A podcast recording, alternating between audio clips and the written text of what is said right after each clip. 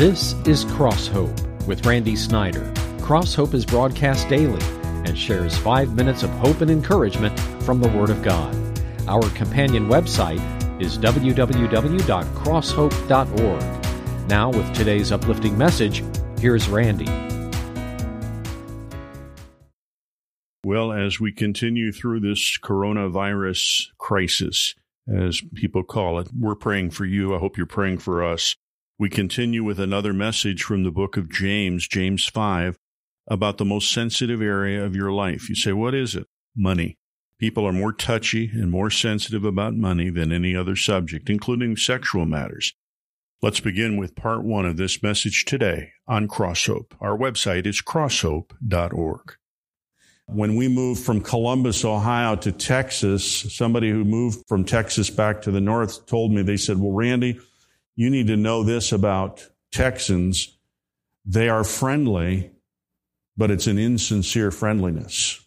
And that's what I went there thinking. These people are friendly, but it's insincere. But then I grew up in the Chicago area where I would take insincere friendly to sincere rudeness any day. That's my choice. I'll be glad to have insincere friendly to sincere rudeness.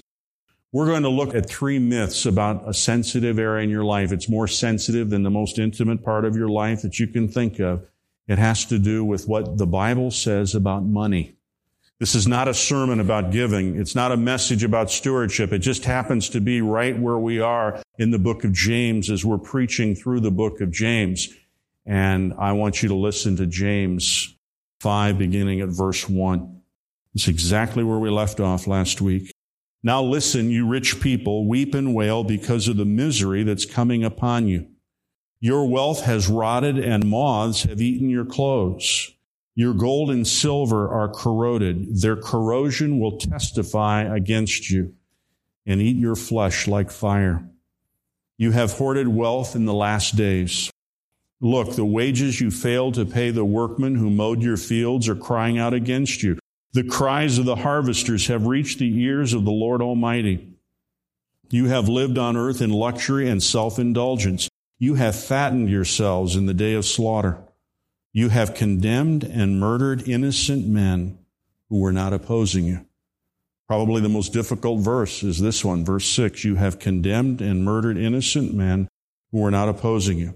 Before I even start this message, I want to talk about this passage because of the graphic details that are given here. Was James literally saying that Christian people killed people?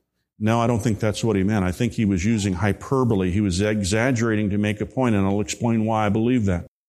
This system back then was a system of day laborers. We still have that today in some circles, in some countries, where a man would go out and work and he would be paid at the end of his day for that day's labor.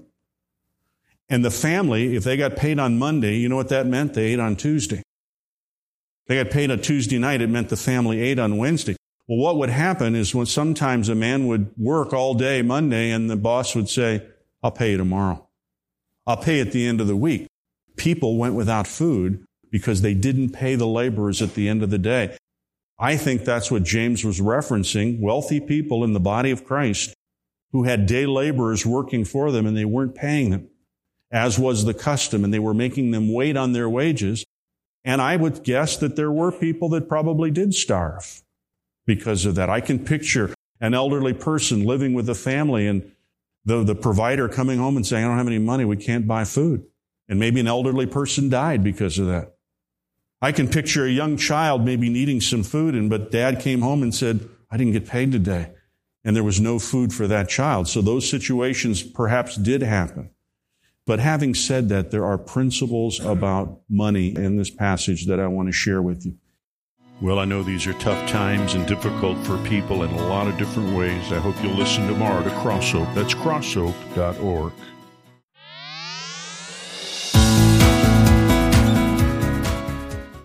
Jim was a man that I met in Columbus, Ohio.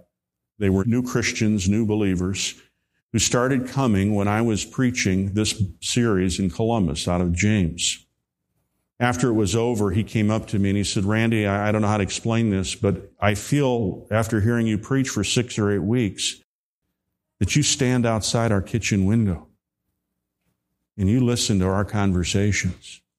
I feel as though you overhear conversations that we have with our children. We, you hear the arguments we have. And I said, Jim, let me tell you why that is. It's because the book of James is a book of practicality about real living. And let me, let me tell you what we've dealt with already as a way of review. In the book of James, we've talked about trials and temptations. We've talked about anger.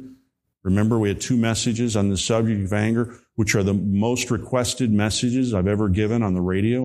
We had a message on the tongue, the way we talk, a message on showing favoritism, a message on mercy and forgiveness. One of the greatest issues in your life is your need to be forgiven and your need to forgive. We're a mixture of both. I think you see the point I'm making. The issues that I talked about that made him think that I was listening to conversations at his house was simply real life for all of us. And that's what Jim was saying.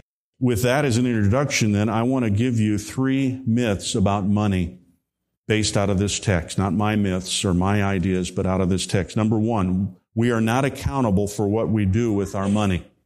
That's a myth. We are not accountable for what we do with our money according to the Lord. We are.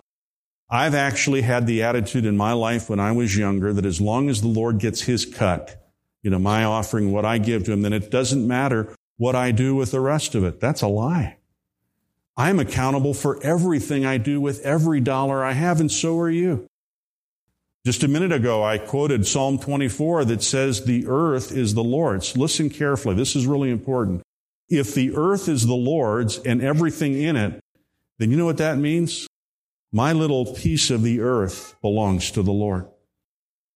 My little piece of property belongs to the Lord. Our house belongs to the Lord. My income, everything belongs to the Lord. Why? Because the earth is the Lord's and the fullness thereof is the way that King James phrases it. It all belongs to Him. And so when I hear a person say, I'm not accountable for what I do with our money, we are accountable. Here's an analogy I used in the first service. Those of you that have ever worked with a financial planner, maybe an accountant, maybe an insurance person, and what if they called you one day with about your money and they said this? Um, just want to tell you that I'm not going to tell you what I'm doing with 60 to 70 percent of your funds. I'll tell you what I'm doing with 20 or 30 percent, but I'm going to keep you in the dark about the rest of it. You'd say, "Wait, time out." That's our money you're talking about. You can't keep that a secret from me when you say, I'm going to keep a secret about what I'm doing with your money. That's what we do to the Lord when we say, we know you own it all. If the earth is the Lord's, but I'm going to do what I want to do with everything I have. All I'm saying is this. That's a myth. That is a myth. According to the Lord, we are accountable for everything we do with everything. The Bible says in 2 Corinthians 5, I believe, that we're going to stand before the Lord and give an account for everything we've done in life. Well, I think giving an accounting will be given an account for what we've done with our money. I really believe that. I don't mean that in a scary way. Just if I'm going to give an account for my life, then I would think the Lord says, give an account for what you did with the funds I gave you while you were on earth. Well, my guess is some of you will say, I've never heard some of this before about money or my money and uh, God's part in my money and God's involvement in what I own. This message will continue tomorrow on Crosshope. Our website, of course, is crosshope.org.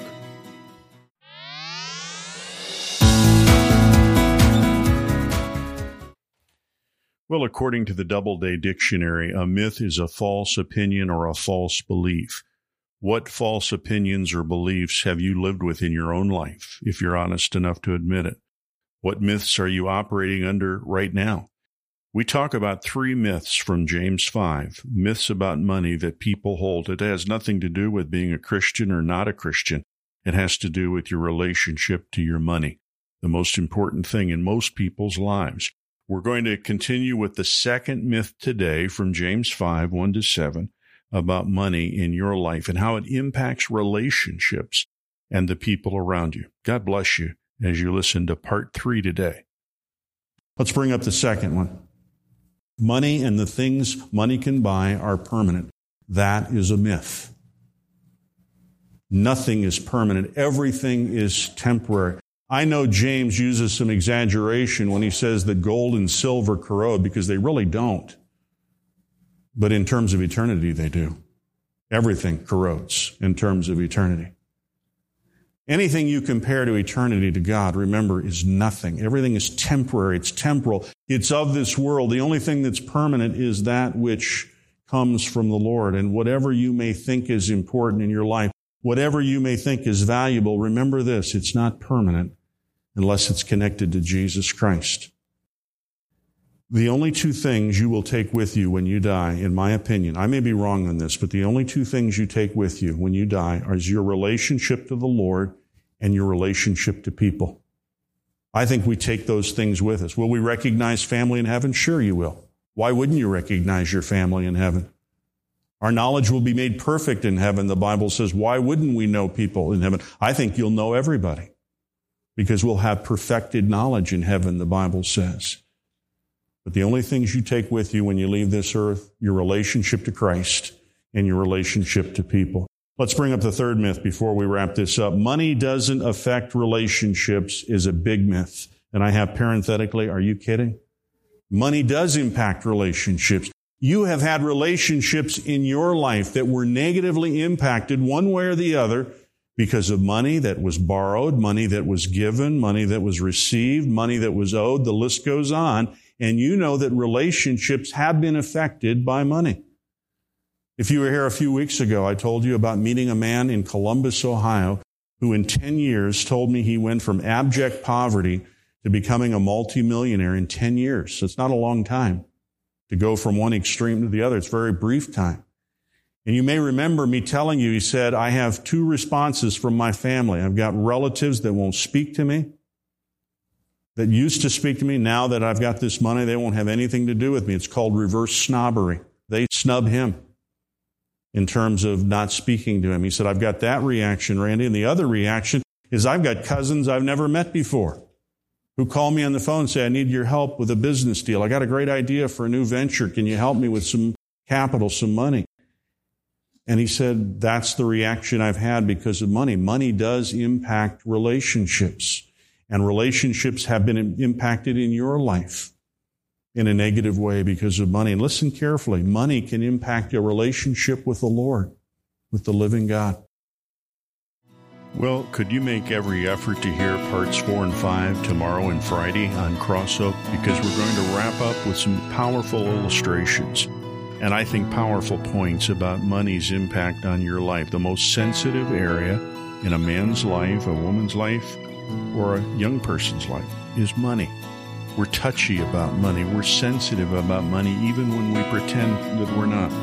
Our website is crosshope.org. That's one word, crosshope.org.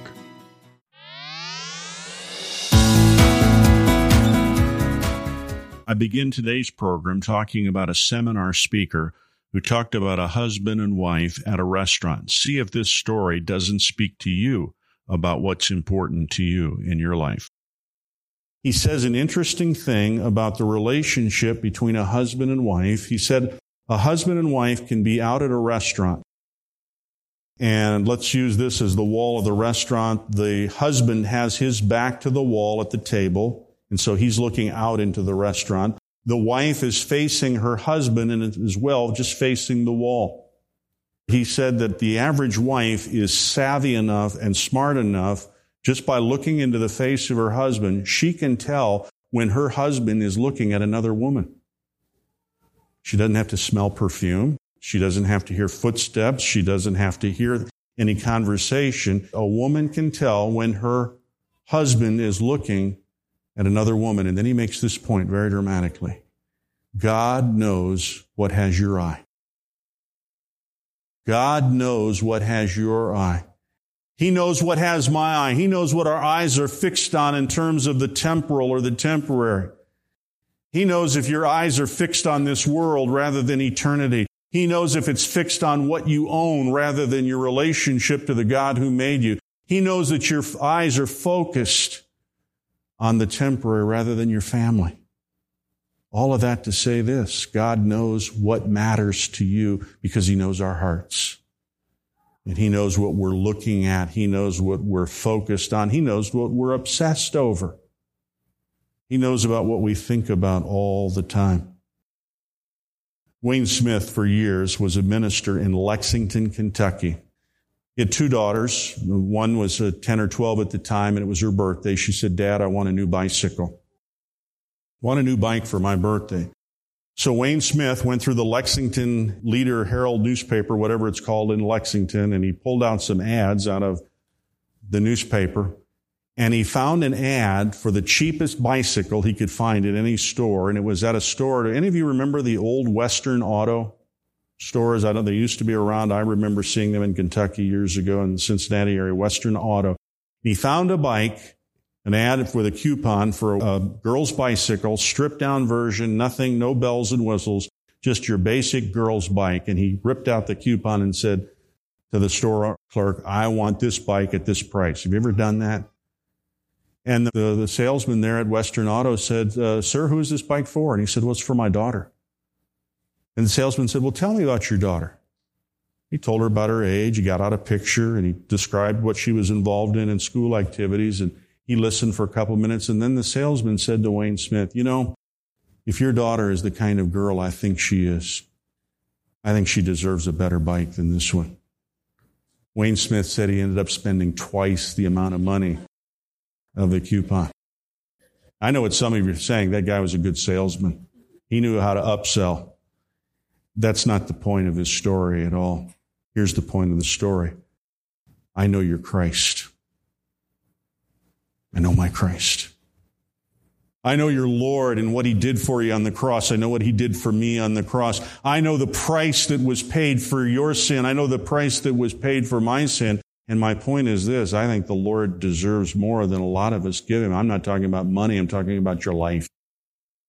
Well, do either one of those stories connect with you emotionally or psychologically? I think they do. The first one speaking to husbands and wives, the second one about a father and daughter relationship ought to open the door to what money means in our lives. This message concludes tomorrow on Crosshope, our website, crosshope.org.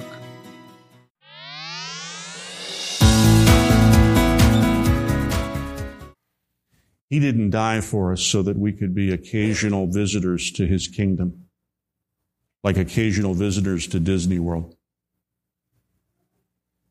He didn't die for me on the cross so that I could visit his presence once in a while, like I go to Kings Island or some other place, you know, occasionally drop in. He died that I might be a kingdom man and that you might be a kingdom man or kingdom woman, meaning what? That you're a part of the kingdom of God. You're part of something bigger than a local church. It's called, called the kingdom. At the end of the message this morning at the first service, I shared there's another myth that I want to talk about. It's a powerful thing to talk about, even though it won't come up on the screen. I think there's the myth that as long as you live a good life, that's all you need to get into heaven. I don't know how many funerals I've had over the years where a family comes to me before the service and they give me their list and said, well, here's all the organizations that they belong to. We want you to read this, Randy. And here's the service record and here's his employment or her employment record. And this is where, what they belong to in the community and civic and fraternal organizations. And there's a part of me that understands that. There's a part of me that relates to it, but there's part of me that inside my heart I know that this list doesn't make any difference. You know what matters more than anything about you going to heaven or my going to heaven is what Jesus Christ accomplished on the cross and my acceptance and plugging into that and saying, I accept what he did for me. That's what it means to believe in Jesus Christ. You accept everything he did as he did it for you. You want to know the truth about becoming a Christian, you say that all that stuff I read about, all that stuff they talk about, that was for me. That's what it means to become a Christian. And someday you will come to the place in your life, hopefully, where you realize that it's not about your list. It's about what Jesus did on Calvary. It's not about the list of accomplishments or the list of organizations or your resume. It's not about any of that. It's about accepting and obeying the God who loves you more than you love yourself. That's what it's about. And so the greatest myth of all is not about money. The greatest myth of all is that somehow we can earn salvation by what we do. And you know what I tell people? If that's true, here's the problem with that theory. If somehow I can give God my list and the Lord says you're welcome into heaven, then that means Jesus died for nothing. Do you understand that? If I somehow can do it on my own with my accomplishments and my resume, then what in the world did Jesus die for? He died that I might have forgiveness of sins. God demonstrates his love for us in this. While we were still sinners, Paul said, Christ died for the ungodly. That's the greatest demonstration of all of love. And he did that for you. Ungodly people like you and ungodly people like me. Today, this day, don't buy the myth that it's all up to you. Accept the reality that it's up to what Christ did on the cross. And that's all it is. Accepting what he did, obeying what he did on Calvary. Well, over the last month, you've undoubtedly heard, as I have, question being asked and when's the economy going to open up again? When's the business world? When are the restaurants? When is this or that going to open up? So today, on May the 1st, 2020, I ask you another question that's even more important. When is your heart and mind and spirit going to open up to the living God through His Son, Jesus Christ? That's the question. That's the most important question you'll ever answer. Has your heart, mind, and soul opened up to the one who gave his life for you? His name is Jesus. Our website is crosshope.org. It's one word, crosshope.org. I pray that you'll listen again next week to Crosshope. Thanks for listening today. You've been listening to Crosshope with Randy Snyder. For more information about this ministry or to re listen to any message heard on this broadcast, go to our website at crosshope.org. Be sure to join us at this same time each weekday or listen at www.crosshope.org.